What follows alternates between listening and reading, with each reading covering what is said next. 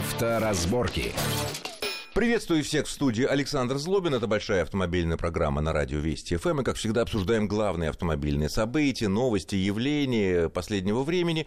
Э, ну, наверное, наибольший интерес э, в последние дни вызвала такая бурная дискуссия относительно предложения ГИБДД, довольно неожиданного, потому что, ну, часто бывают такие ожиданные заявления и предложения.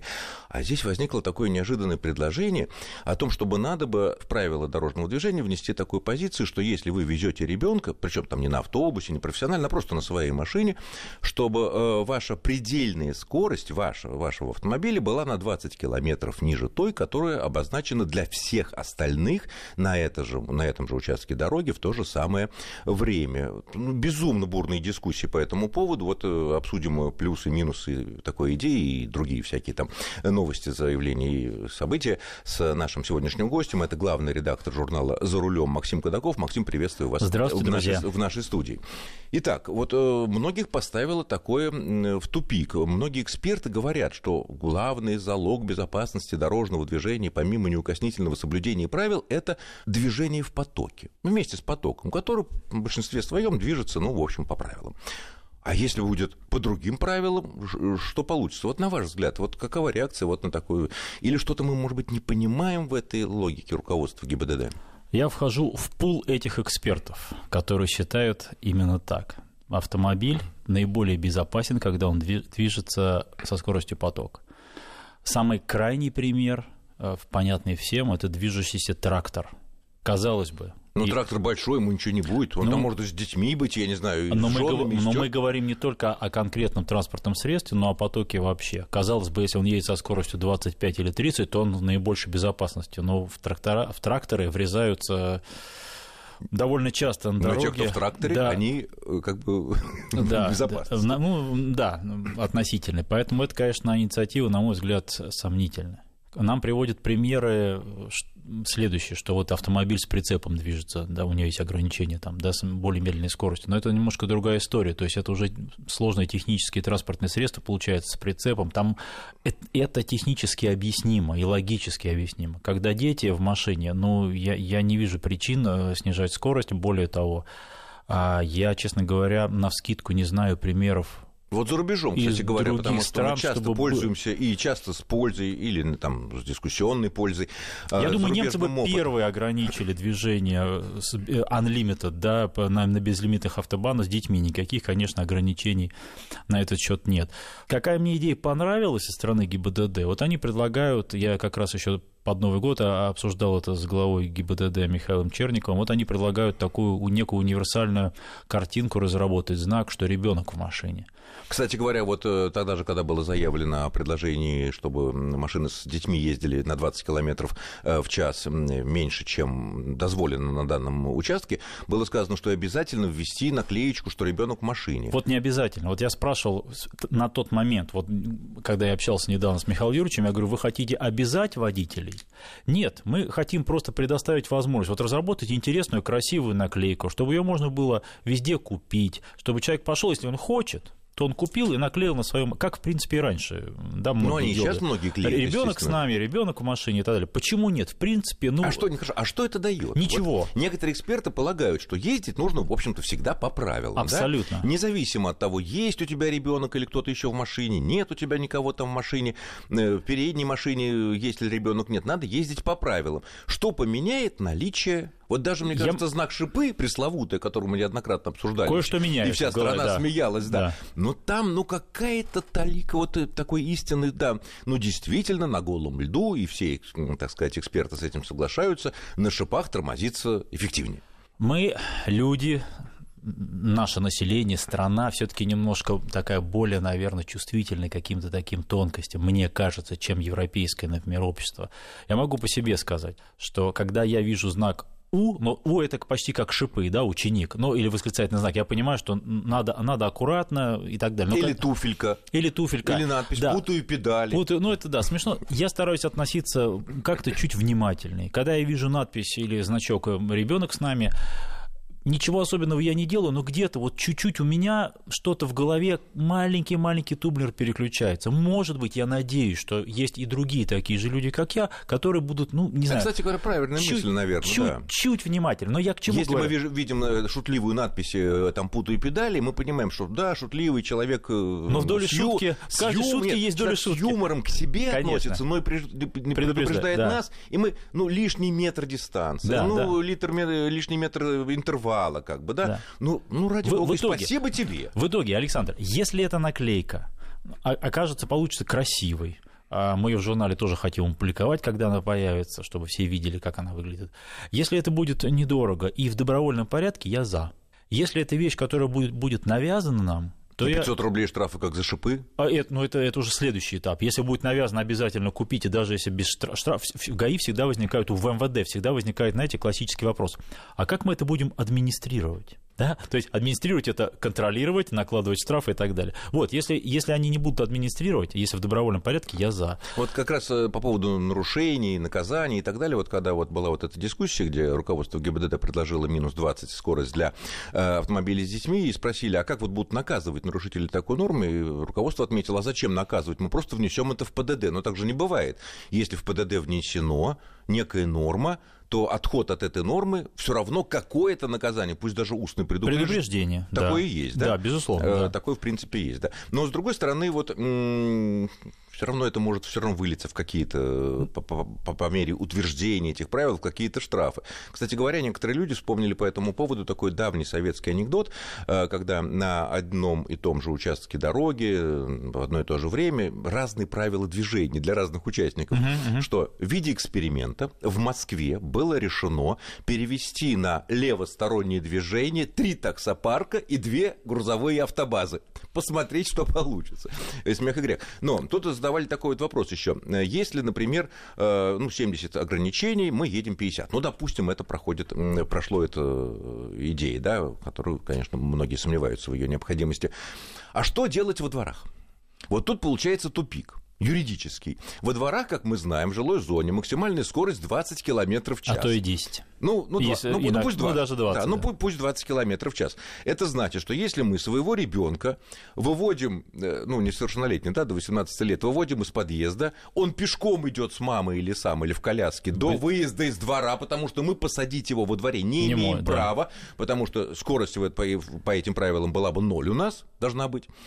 Это говорит о том, что мы должны еще, помимо этой нормы, минус 20, мы должны еще определить и места, или улицы, или условия, или ситуации, в которых надо это исполнять, а в которых можно Ну, не если это исполнять. ну, будет ну, глупо. принято, да. чтобы во дворе мы не можем ребенка подвести в своей машине. Именно поэтому, мне кажется, здесь больше вопросов, чем ответов. И ничего эта нов- новая норма нам не даст. Только, и, наверное, только, и, только и, наверное, она все-таки наверняка не пройдет. А идет это, знаете, откуда? От э, стратегии безопасности дорожного движения, которая была принята не так давно, подписана Медведем, э, премьер-министром, и согласно которой к 2024 году доля- степень социального риска, так называемая, должна понизиться в 4 раза. Что такое социальный риск? Это количество смертей на дорогах на 100 тысяч населения. Вот по состоянию на 2016 год это было, если мне память не изменяет, 13,8 смертей на 100 тысяч населения. К 2024 году задача стоит, э, поставленная правительством, премьером, снизить этот социальный риск до четырех смертей. В три раза, даже, даже с хвостиком, это очень много. И сейчас а, есть некое снижение. На несколько процентов в прошлом году Нет, действительно, есть. снижение происходит в последние годы. Да, Мы, конечно, но далеки оно не да, такое, от Евросоюза. да. динамика не та, которая позволила бы говорить, от мы стремим, мы, мы идем к этому выполнению эту- этой, этой стратегии, а, к, к этой цели. И поэтому сейчас будут завичиваться разные гаечки, побольше, поменьше, и разные будут еще идеи, вот увидите. Мгм. А с другой стороны, хорошо, вот коль скоро мы поговорили, а тут же буквально э, примерно в то же самое время э, выступал вице-премьер э, Максим Макимов, который ведет в том числе вот э, всякими дорожными там, делами, инфраструктурными, и говорит что, о том, что надо подумать о повышении максимальной скорости на федеральных трассах вне городов с 90 нынешних километров в час до 110 километров в час. Э, Дороги Многие улучшаются, естественно, строятся новые дороги. И странно, когда мы на хорошей трассе, которая не является зеленой магистралью, зеленым знаком, э, мы должны ездить 90 км в час, а вот вполне можно 110. На самом деле мы и сейчас ездим 109 км в час, потому что это не наказуемо. 20, да. Но, как мы знаем, вот-вот будет принято решение о том, что э, будет только плюс 10 э, ненаказуемо.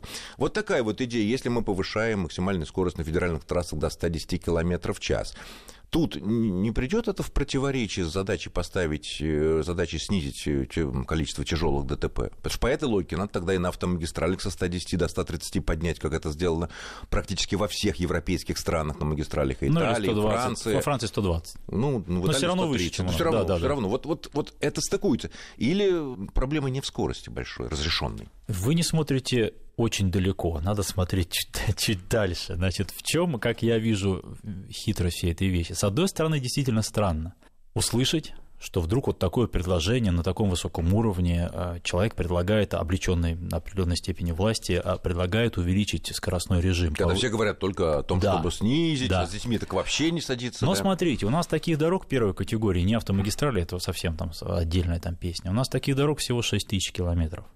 Мы с вами как водители... Не считая автомагистрали, а считая просто федеральные трассы, да, которые да, да. соответствуют этим критериям. Которые соответствуют этим критериям. Мы с вами прекрасно понимаем, что такие дороги... Мы знаем такие дороги, но мы прекрасно понимаем, что не на всех участках этих дорог а, можно сделать 110. Чисто по-водительски понимаем. Есть действительно, где можно ехать 110 и даже 130 и безопасно. А есть участки, где нет. Так что, как, как, как я себе вижу развитие ситуации? Будет проведена инспекция всех этих дорог. И нам отрапортуют, что из, из этих 6 тысяч километров, допустим, на тысячи километров, на, на разных кусках, в сумме, которые составляют тысячи километров, мы подняли разрешенную скорость. В масштабах России... Это не изменит ничего. Абсолютно, но при этом нештрафуемый порог нам снизит до 10 км в час и будут пардон, стричь капусту еще активнее, то есть, чем раньше. Ну да, ну то есть тогда в этом случае, если до 10 км в час, опять же, ненаказуемый режим при 110 км в час на знаке, это будет те же самые 100 а, уже 119, все-таки выше немножко, чем ну, сейчас. Сейчас 109 э, получается. Да. Тем не менее, но это будет только на тех дорогах, а на остальных мы получим э, э, те, тот же скоростной режим, который был установлен для москвичей там 400, 407, 408, 412, когда не было разметки на дорогах и так далее.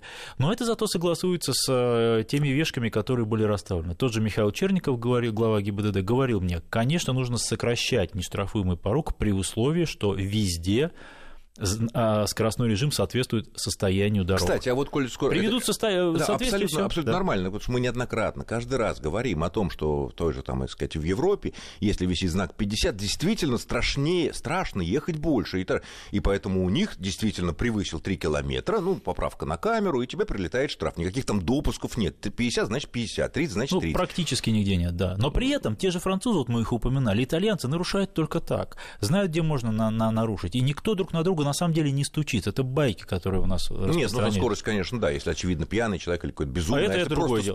Социально просто... опасный, да. Да, если, да. если просто какая-то скорость и так далее. Но вот я-то ведь так понимаю, что ГИБДД участвует, без него нельзя, без ГИБДД э, установить какие-то знаки, да? Можно. Определить. Можно? Скоростные? Можно. Есть примеры даже в Москве, когда на новых трассах, возьмем вот замечательное Калужское шоссе, например, э, с, с отбойниками, ну, все сделано там, все прекрасно, не хуже Новориги. 60 э, висит. Ну, что это? ГИБДД уже несколько, несколько, несколько лет как отстранено от, э, от начальной стадии инспекции установления знаков или каких-то других вещей в момент строительства дороги и оборудования. И у, у ГИБДД только некая такая контролирующая надзорная функция. Что они могут сделать?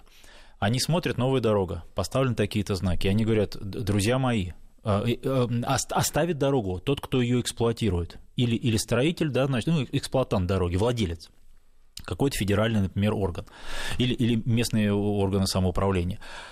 ГИБДД говорит, друзья мои, здесь нельзя э, ехать 90, потому что школа, там, допустим, то-то, то-то, то-то, то-то, нужно 70. Или они говорят, здесь вообще нельзя делать наземный пешеходный переход, надо обязательно сделать надземный. Ну, да, его не видно там это в этом. Что говорит владелец дороги? Ой, ГИБДД, дорогой, спасибо. Спасибо. Повесим знак 40. О, нет, нет, нет. А вы хотите здесь светоф... пешеходный переход со светофором? Это стоит 5 миллионов рублей. Вы хотите здесь пешеходный переход надземный? И вот на этом самом и... интересном денежном моменте мы прервемся для очень короткого перерыва, после чего продолжим. Авторазборки. Авторазборки. В студии Александр Злобин и Максим Кадаков, главный редактор журнала «За рулем». Обсуждаем вот причудливость в установке знаков ограничения скорости на наших новых и не новых трассах. Итак... Э... Мы говорим о том, что ГАИ утрат... ГИБДД утратила контрольную функцию серьезную, да, только, только уже постфактум. И когда они говорят, что, дорогие друзья, эксплуатанты дороги, вот вы наставили знаков неправильно, или здесь нужен надземный пешеходный переход, им говорят, хорошо, надземный пешеходный переход стоит 10 миллионов, или так. там 20 миллионов. Мы согласны с вами, упустили, но деньги, которые были выделены государством на строительство этой дороги, потрачены до копейки. И вот, вот, вот, вам, вот смета. Да, вот смета. Мы включим вот этот пешеходный переход, мы согласны с вами, на следующий период. То инвестиционно-ремонтные там. Все. Лет Максим, через абсолютно, 5. абсолютно понятно. И, и за это объясняет, что почему на каких-то, казалось бы, нормальных дорогах появляются причудливые знаки 40, 50, А 60. мы костерим ГИБДД. Нет, более того, я почти уверен, что и ГИБДД, и местные власти, и владельцы дорог, и все остальные, Прекрасно. в общем-то, нет, заинтересованы в том, чтобы аварийность была ниже. Да. А для того, чтобы с запасом это, так сказать, обеспечить аварию, давайте мы, несмотря на то, что дорога вполне себе под 90 и под 110 годится, повесим там 40 или 50 Потому или 60. что за знак 40 вас никогда не накажут. И за 60, я, да. Я имею в виду того, то лицо должно... Которое принимает... Абсолютно принимать, да. верно. А если мы повесим, ну, чтобы... Вместо 90 110? Нет, э, если мы... Да, действительно, чтобы был, было нормальное движение, дорога это позволяет, все условия позволяют, и мы принимаем решение, подписываемся о том, что давайте мы здесь не 60 повесим, а 90. А потом там произойдет, не дай бог, какая-то тяжелая страшная это... авария, не связанная, может быть, даже со знаками, со скоростью, а просто какой-то обормот, там, опасное вождение вышивал между рядами, да, и там, допустим, если будет куча жертв, будет большой общественный резонанс, а кто разрешил 90? Хотя это не имеет никакого отношения, все равно нарушает. Ни, ни один чиновник не будет рисковать своим государственным пайком. Понятно, понятно, и это понять даже не государственным пайком. Все понятно, значит, рассчитывать на то, что э, наши знаки э, будут приведены в соответствии с реальными, ре, реальными дорожными условиями, чтобы мы могли ездить, вот как вот в Европе. Сказано 50, значит 50. Действительно проверено. Сказано 90. Больше опасно. Нет, будут с опасным снижать. Безусловно. А мы будем это делать психологически понимая всю вот эту вот предысторию, всю вот эту... Ну, они перестраховываются, а мы нарушаем, может быть, нас не поймают, у нас там это радар-детектор. Ну, вот эта игра в кошки-мышки, она будет продолжаться да, еще да, да, игра в кошки-мышки. Еще одна вещь, такая хотелось обсудить. Тут некоторое время назад московские власти ответили на предложение, были такие предложения, что для машин каршеринга, которых сейчас становится э, все больше и больше в Москве, один из самых бурных развивающихся таких вещей, э, вот э, в частности с 2015 года, в 15 раз выросло число машин каршеринга, чуть ли не 18 тысяч уже. Это, это, это ровно в половину меньше, чем автомобили и такси, то есть уже ой, ну, это очень ну, много. все равно, но тем да, не менее, я да. помню, что в конце советской власти, где-то, ну, там, в середине, в конце 80-х годов официальных такси было как раз 17-18 тысяч. По вот, на, на весь город. Вот на весь город сейчас официальных такси где-то, я, я боюсь за точную цифру, где-то 35-37 тысяч. Ну, то, есть, то есть каршеринг уже половину составляет. Уже, тем не менее. И вот возникло предложение, что как и такси, разрешить машинам каршеринга выезжать на полосу общественного транспорта. Действительно, многие часто выбирают такси, потому что по многим трассам, взять там Ленинский проспект, много других вещей, жалко на трешке этого нет, а может не жалко, не знаю. А, такси имеют право ездить по выделенным полосам, как и автобусы ну, официально, естественно, такси. И вот предлагается, чтобы более популярным сделать каршеринг, сделать вот и разрешить им. Однако московские власти сказали, что нет, это не годится. В такси как худо-бедно какие-то, но мы так думаем, профессионалы. А кто за рулем каршеринга, может, он только вчера права получил, хотя мы не знаем, какие права получил где таксист, с которым мы едем в эконом-тарифе. И да? получал ли он Да, и получал в, ли да, он, в какой, стра- в какой стране, там, и так далее, и так далее. А, вот. Ну вот как бы в каршеринге не профессионалы, поэтому мы э, не пустим. Но я думаю, это логично, наверное, да? Давайте по порядку. Такси относится к общественному транспорту официально. Каршеринг нет. Это транспорт общественного пользования, да, в какой-то мере, но это не, не в общепринятом понимании не общественный транспорт, это первое. Второе, по отношению к безопасности и к выделенным полосам вообще я, я не вижу в принципе разницы. Некий профессиональный в кавычках водитель, а вся профессия, профессия, которая заключается в том, что он э, присоединился к, к, к оператору, к агрегатору такси, либо человек, который недавно начал ездить, разницы не вижу. Это первое. Второе. А, я такого опыта в других странах не знаю чтобы каршерингу дополнительные да. какие-то поблажки да, в плане движения. Каршеринг, а точнее, ну, каршеринг в принципе развился давно. В Америке он появился в начале 20 века, в Европе там чуть позже. Э, сначала, нет, нет, аренда. аренда. Да, ну аренда, аренда. долгосрочная. Да, такая, каршеринг да, или даже, даже карпулинг появился во время войны когда была проблема с топливом. Вот, кстати, я хотел тогда сразу перейти. Вот э, все время у нас какие-то есть эм, э, ограничения. Иногда бывают какие-то вот предложения относительно того, чтобы сделать кому-то какие-то поблажки для движения, для большей эффективности транспорта и так далее. Э, в Америке, в некоторых штатах, я знаю, существует такой так называемый режим карпулинга. Ну, когда, значит, такой пул людей собирается и ездит на машине. Ну, как правило, там такое правило, если в машине больше трех человек, включая водителя, то он имеет право ехать по специальной полосе. Это может быть полоса для автобусов. Это Я вас быть поправлю. Специальная... Если говорить о Калифорнии, больше одного человека. Ну, больше. Хорошо. Если с вами идет, едет пассажир. Да, хорошо. Да. Ну, где, некоторые где водители, некоторые водители даже кукол возят надувных. Кукол резиновых надувных да. из секс-шопа, которые, значит, как будто, значит, приличную там да. одевают, и вот как будто у меня водитель. Но, тем не менее, вот, э, может быть, у нас как-то подумать, что если человек собирается с какими-то соседями, да, вдвоем, ну, пусть втроем, в машине mm-hmm. три человека, машина частная, не каршеринг, не такси обычно. И какие-то им дополнительные вот дать, э, что он все-таки не три машины выехала, и не две, а одна все. Ради чего Александр, в Америке это было Александр, сделано? вопрос администрирования. Я не, не, сразу, не, не случайно начал это с, с войны. Когда была проблема с топливом, американцы, там родилось это движение, так сказать, изнутри, и более того, даже были плакаты. И плакаты и лозунги. Плакаты нарисованы такой Гитлер в машине. Если ты едешь один, ты на правом сиденье везешь с собой Гитлера, то есть ты жжешь больше топлива. Это оттуда Не, ну пошло. там, более того, надо сказать, что были карточки на топливо. Ну, то есть, это отдельная история, да. да. Так вот, когда изначально строится широкая дорога, изначально, и там предусматривается полоса для карпулинга, это понятно. И если сейчас мы в этот карпулинг выделим на и без того зажатых магистралях еще какую-то дополнительную полосу, тут у нас полоса для общественного транспорта, тут у нас полоса для карпулинга, но это будет вообще жесть. Останется только карпулинг, каршеринг, такси и, и всё, автобус, да. и все, остальные Вы, все встали. Возвращаясь к полосам общественного транспорта выделенным, а, хороший пример, например, Осло электромобильная такая столица Европы, где когда туда запустили, разрешили по общественным полосам ездить а, электромобилем, то там выстроилась очередь из электромобилей, потому что эти полосы тоже, ну, они не бесконечны. Если говорить о Москве, я думаю, что общественные полосы будут развиваться. Вы прекрасно знаете, что у нас сейчас полосы для общественного транспорта возникают ниоткуда.